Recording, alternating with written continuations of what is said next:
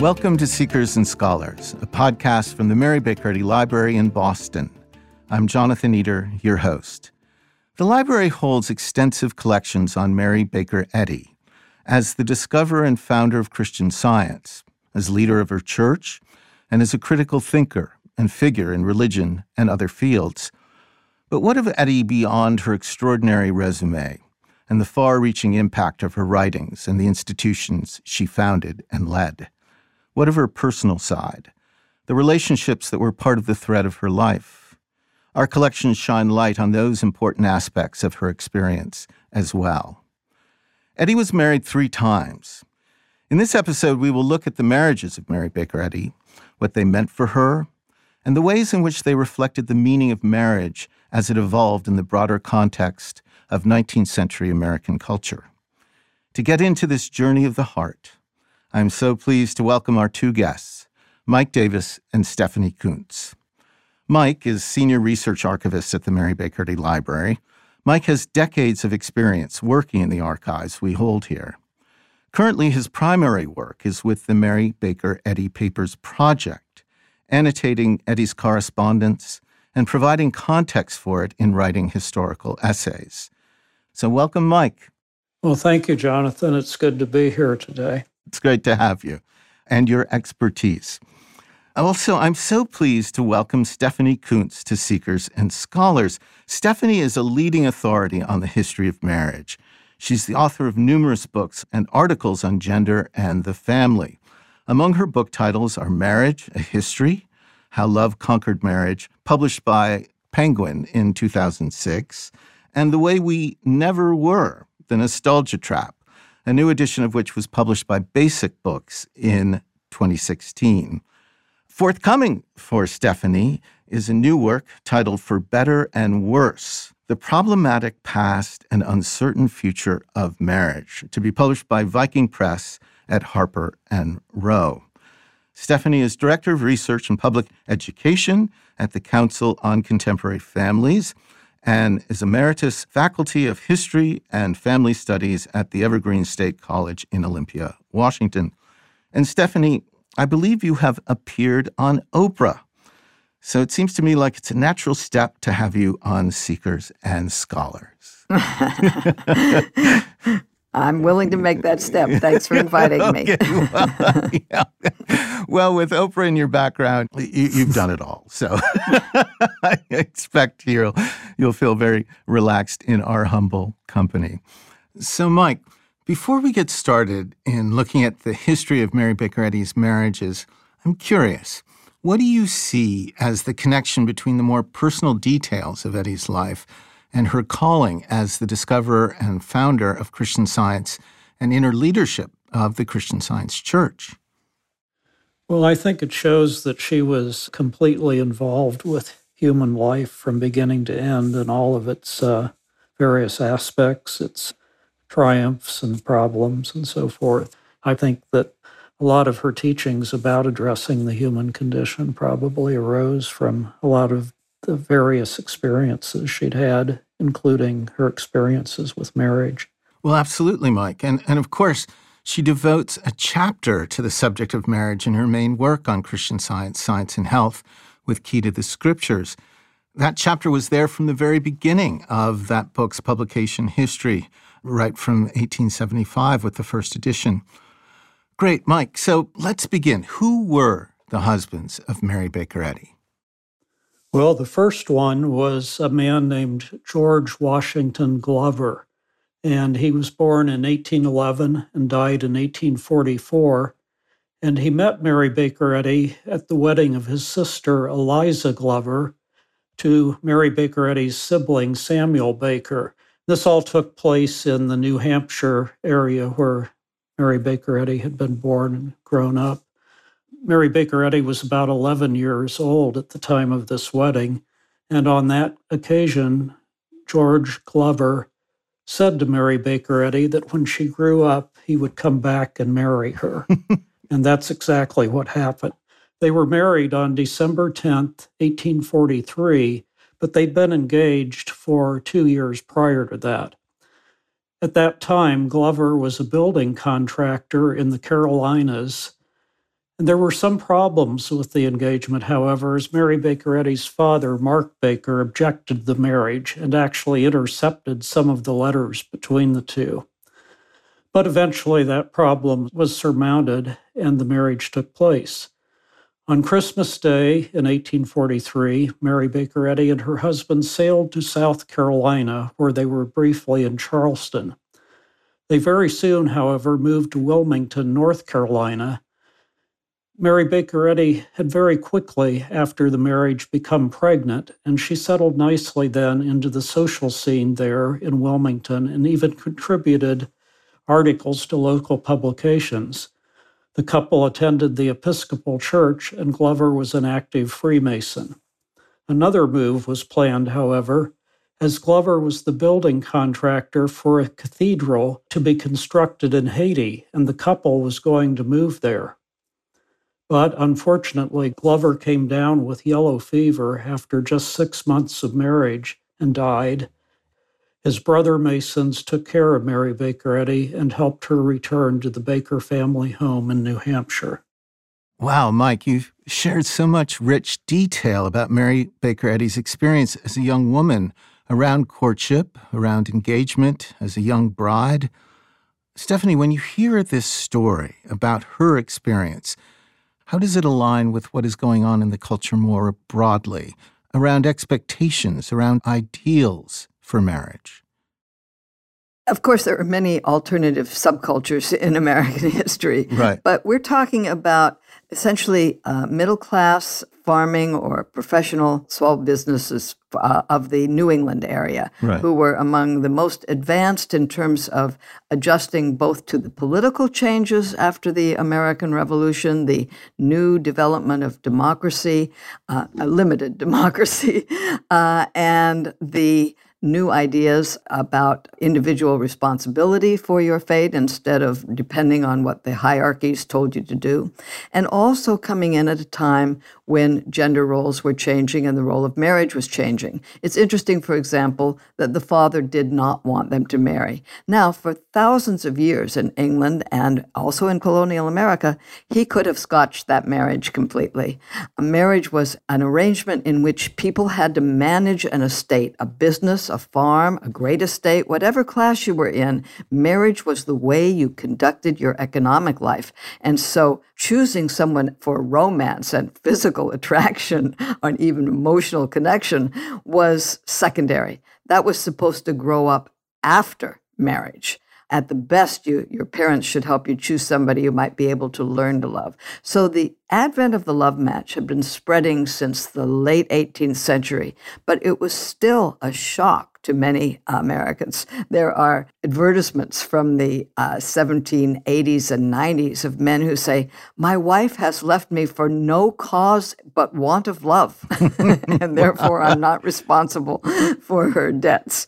So they're getting married at a, at a really new time when the love match is just becoming popular and acceptable. But it poses a lot of troubles. Social conservatives of the time were very concerned. If you start marrying for love, how will we make sure that you marry the right person? And the result was a really new idea of courtship, an ideal of soulmate courtship. Mm. This was also important because you were getting new ideas about males and females here. Mm-hmm. Most people don't get this, but the old traditional marriage was not a male breadwinner marriage. And it was not something where the man was supposed to do all the work and the woman was supposed to process it and take care of the comforts of life. It used to be that men and women were yoke mates, That's what they were called. Mm-hmm. Uh, but now, as you were beginning to get a commercial society developing, you were getting more men involved, having the right to be in political and economic ventures of their own this new male breadwinner ideal evolved. And the way that it became justified, the way people began to understand it themselves, was that marriage was no longer a union of yoke mates. It was a union of two people who specialized in absolutely opposite things. The men took care of the economy, the women took care of the home, the men took care of the practical matters, the women took care of morality. And so this was this new idea.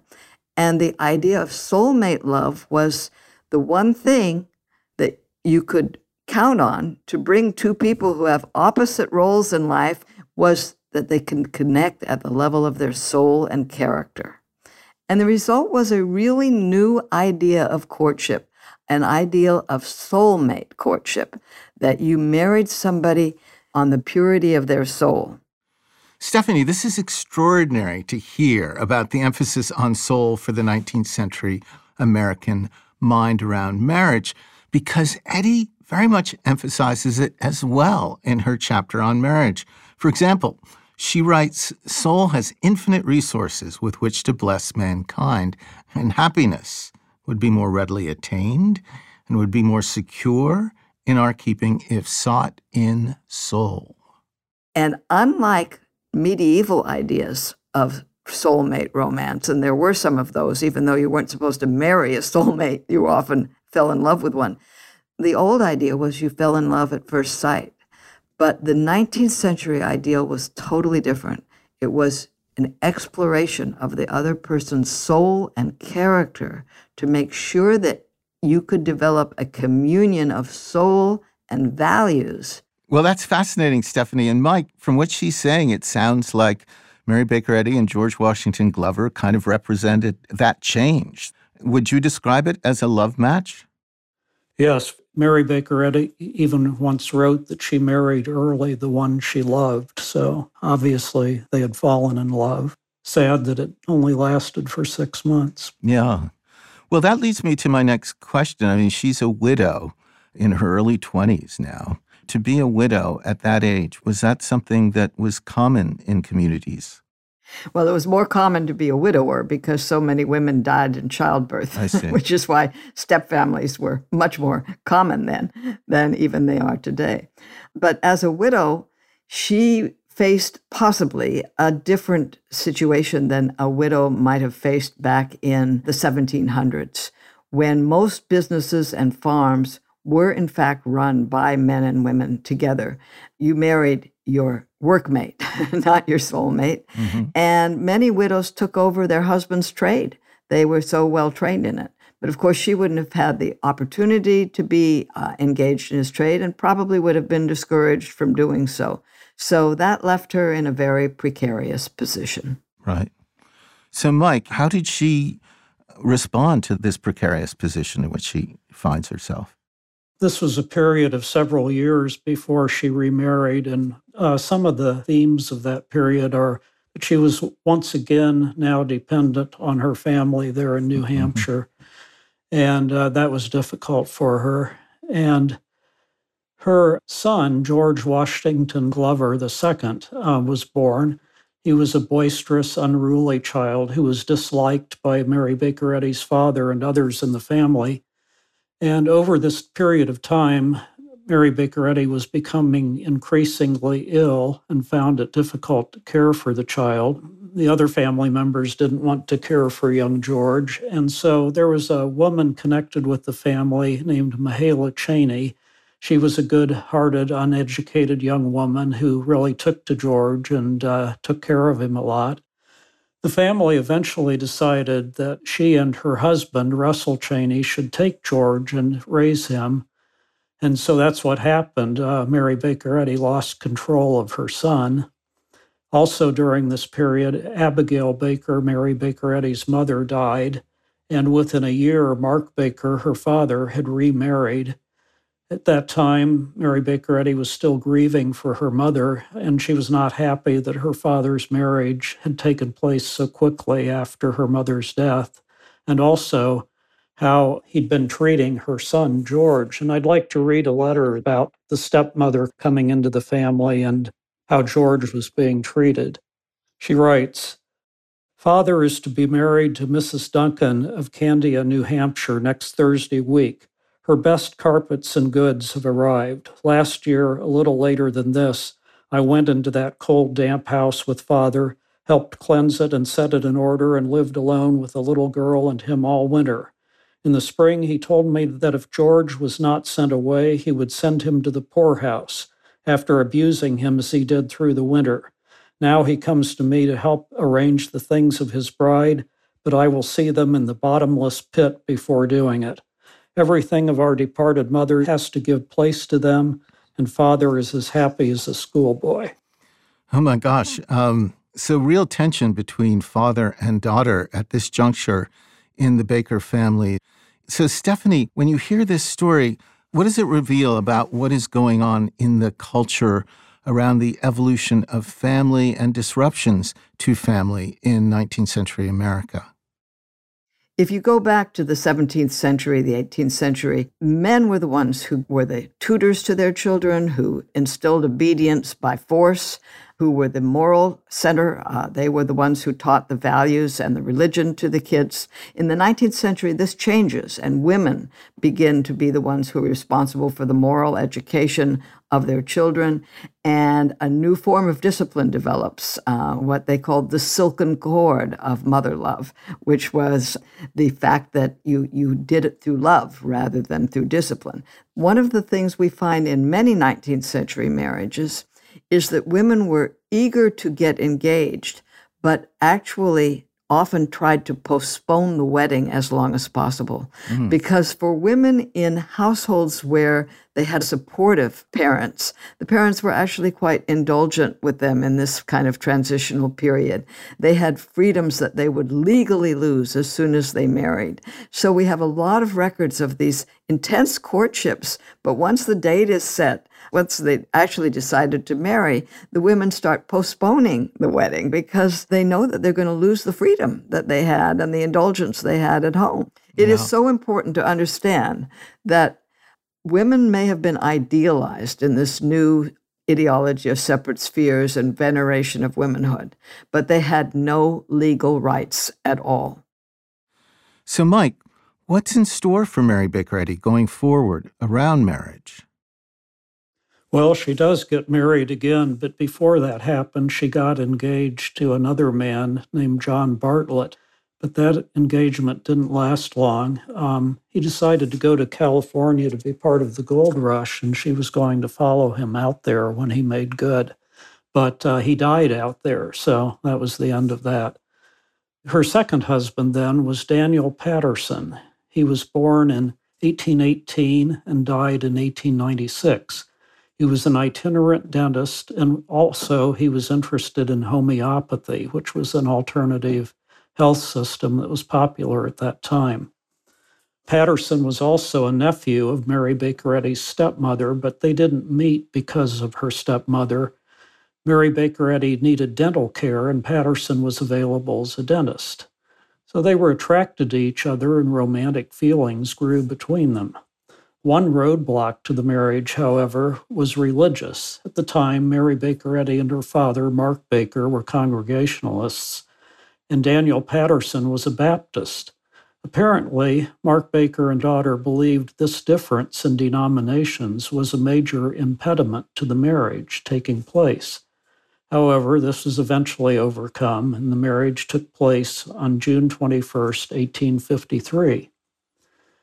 Well, in addition to the love that Daniel Patterson and Mary Baker Eddy felt for each other, another motivation on her part was the hope that she could be reunited with her son. And apparently, Daniel Patterson went along with that because in March of 1855, they moved to North Groton, New Hampshire, where the Cheneys had moved with George. Well, it turned out that Patterson didn't like the boy and felt that having him around could exacerbate Mary Baker Eddy's invalidism, which was quite pronounced at that time. So it didn't really work out for uh, her to get her son back. And then in April of 1856, the Cheneys moved to Minnesota and took George with them. Mary Baker Eddy didn't hear from him again until 1861 and didn't see him again until 1879. And over time, with Patterson, there was evidence that he became prone to having extramarital affairs. He was also commissioned by the governor of New Hampshire during the Civil War to travel to, into the southern states to deliver funds to northern sympathizers who were living in the South at the time.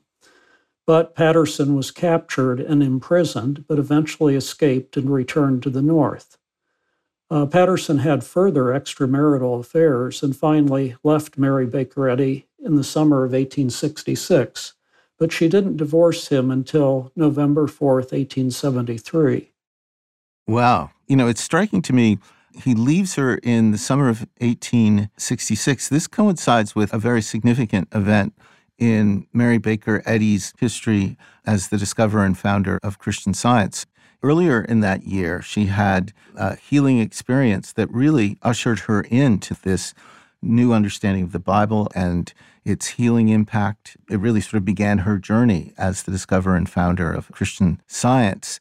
Mike, I know you have some letters between Daniel Patterson and Mary Baker Eddy in early days leading up to uh, their marriage.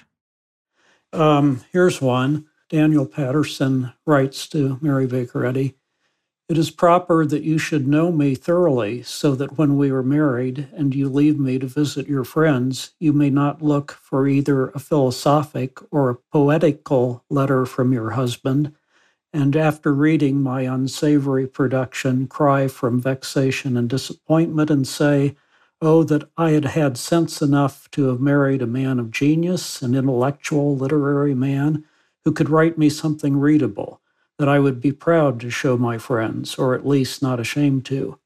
But, my dear, you will never find me better in this respect than I have exhibited myself. I probably never wrote any better letters in my life than those I have to you. Well, it's interesting. I've read a lot of courtship letters from this era. One of the things that you find is these intense letters with the man explaining how unworthy he is, uh, how much he loves her when I would have my students read them in class, I would sometimes, in order to get them to understand how different the emotional expectations of love or the way you express love were, I would ask the guys to read some of these male letters aloud. And they would get so embarrassed, they would shift in their seat and they would mutter or they'd be sarcastic. And I would say, No, read them as if you and they say, My life, I cannot breathe without you. I weep. It is a sort of death when you are not here. These extreme expressions of emotion. Mm. And the women just saying, You know, I need more from you. I've come to think of them as sort of the 19th century version of medieval bargaining over the marriage settlement, only this time not over what the material resources the couple will bring to the marriage, but the spiritual and emotional resources. And it's very common. Uh, I don't know if Mary was doing this, but it's very common for women to be absolutely clear this was the one time in their life that they had power mm-hmm. in the relationship, real power. And they wanted to get as much out of that as they can. And very often they would threaten to break marriage off. They would say, you know, your commitment isn't enough, or I don't think this will work. And then, very typically, the guy starts writing back, trying to assure her that he's got enough in his emotional bank account that it's worth her while. Uh, so I don't know how that went between them, but it's not at all atypical for the woman to start making hard conditions and trying to cut off relationships and then getting enough assurances that he would treat her well that she will relent. Well, as it turns out, in this case, Daniel Patterson really doesn't have strong emotional reserves that are backed by moral constancy. The marriage is soon in real trouble. What would have been the surround for Mary Baker Eddy around societal attitudes towards marriage in this time given the crisis that she is facing? Well, one of the hallmarks of the middle class ideals of marriage and sexuality in those days was that theoretically there was a single standard mm-hmm. of sexuality. In the 19th century middle class ideal of marriage and of gender, men and women were both responsible for sexual restraint. There's a lot of confusion about Victorian ideas about sexuality. On the one hand, some people argued that women were devoid of sexual passion, but I find that difficult to believe, or you would not have had so many physicians and moralists warning about how easy it was for even the most proper white Protestant a native born or girl to slide into depravity by reading novels, by drinking hot tea or coffee, which could lead to excessive excitement and lead her into vices such as self abuse. This was just like a major concern. But people believed that men should also have the same control. Mm-hmm. Uh, and many men's diaries show that they really struggled to have that self control. So overall in this period, it led to many, many different responses. There were some sex radicals of the time that took it a lot further. And they said, well, because a real purity is refraining from sex, any marriage where the man or the woman have committed adultery, and especially men going to prostitutes or anything like this, this was more immoral than free love. By free love, they did not mean promiscuity. They meant a love that was entered into and was a spiritual union or out of marriage. So there were huge debates going on in this period. And I have no idea how Mary processed them herself, but she would have been dealing with them and processing them and trying to find out what is the moral way to respond to the immoral way of my husband and to protect myself from his excesses and abuses. I guess the last infidelity that she had to deal with was in 1866. She had that healing experience. And then in that summer, Patterson deserted her for the final time. But before that, he had had an extramarital affair with a wife of a local man there. And she actually persuaded the man to take his wife back and to forgive his wife for engaging in this affair with Patterson. That's according to Mary Baker Eddy's own account. Once Patterson had deserted her finally during the period then before the divorce in 1873, she was having her own healing practice. She was beginning to teach and write about Christian science. So, in overall, her invalidism had been put behind her at that point. She was very active. She divorces Patterson in 1873. Did she have suitors after her divorce? Yes, she had over time a number of students who had come to her to study Christian science. So one of these students was a man named Daniel Spofford. And he apparently found Mary Baker Eddy not only spiritually interesting, but very attractive as well in other ways. And he proposed marriage to her she turned him down and then immediately accepted the proposal of another student named Asa Gilbert Eddy, whom she called Gilbert. So she married Asa Gilbert Eddy right after rejecting Spofford, which didn't sit well with him at all. Asa Gilbert Eddy was born circa 1832 and died June 3, 1882. He married Mary Baker Eddy on January 1st, 1877. She was 55, and Asa Gilbert Eddy was 45 at the time. Asa Gilbert Eddy took on many of the domestic tasks in the household. He also served as a kind of secretary to his wife. He would take dictation from her and participate with her in editing these manuscripts. Mary Baker Eddy was this public woman establishing Christian science. And in addition to that, he himself practiced Christian science healing and taught classes in Christian science. So he was teaching classes in it as well.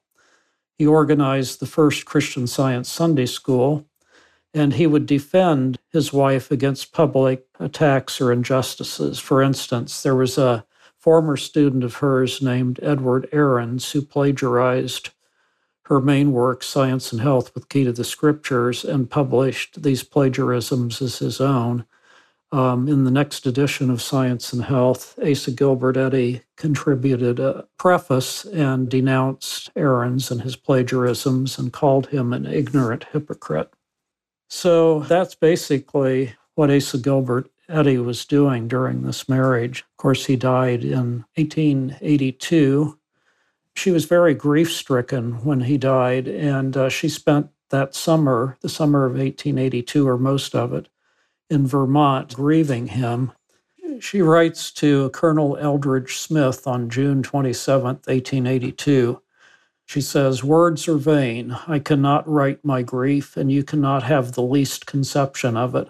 I feel almost as if I never should be comforted while I stay away from my loved, precious one that has gone before me. Oh, my tears blind me. I cannot think of him as gone. When I see you, I will tell you all. He was strong, noble, had the sweetest disposition and the most benevolent, charitable nature I have ever recognized in any person. Mm. Well, that's lovely, Mike to hear those thoughts of Mary Baker Eddy about her third husband, Asa Eddy. You know, it sounds almost from what you were saying, Stephanie, about the history of marriage that maybe Asa Eddy was both yoke mate and soulmate for Mary Baker Eddy. And Stephanie, this marriage between Asa Gilbert and Mary takes place during this period when, as you were saying, Mike, she is emerging as a public figure. She's a public woman in American society at this point, um, and also one who has experienced divorce. So, Stephanie, what, what did that mean in the 19th century to be a public woman? And how would society have perceived someone in that position who had experienced divorce? Being divorced was not a good thing to be in the 19th century. Mm-hmm. On the other hand, divorces were so hard to get that it was possible for people to think that the woman had really been a victim. So that didn't necessarily prevent her from playing a leadership role. Mm-hmm. There was a lot of room because of the interest in spirituality, in religion, in politics, in the women's rights movement, for women to step up and talk about these issues. But they had to do so in very constrained ways if they weren't going to get a lot of public rebuke if they weren't going to be humiliated and to be ridiculed and to be actually slandered. So this was something that you had to walk a very fine line in doing. Thank you so much, Stephanie. It's been great to spend this time with you. Well, you're very welcome. Thank you so much, Mike, for sharing your insights. Well, thanks for having me. Good to be here and share some ideas. Great. Well, thank you both. I mean, it was interesting to me too. Thanks. And thank you, listeners, for joining us for this episode as we explored the topic of marriage for Mary Baker Eddy, while also exploring the social history of marriage in the United States in her time period. This quote from Mary Baker Eddy's chapter on marriage in Science and Health with Key to the Scriptures strikes me as apropos in thinking about what we just experienced in the episode, but also about our relationship with you, our listeners. It reads, Quote, happiness is spiritual, born of truth and love. It is unselfish. Therefore, it cannot exist alone, but requires all mankind to share it. I'm Jonathan Eder.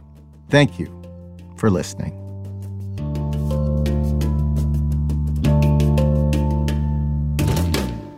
This podcast was produced by the Mary Baker Eddy Library. Copyright 2023.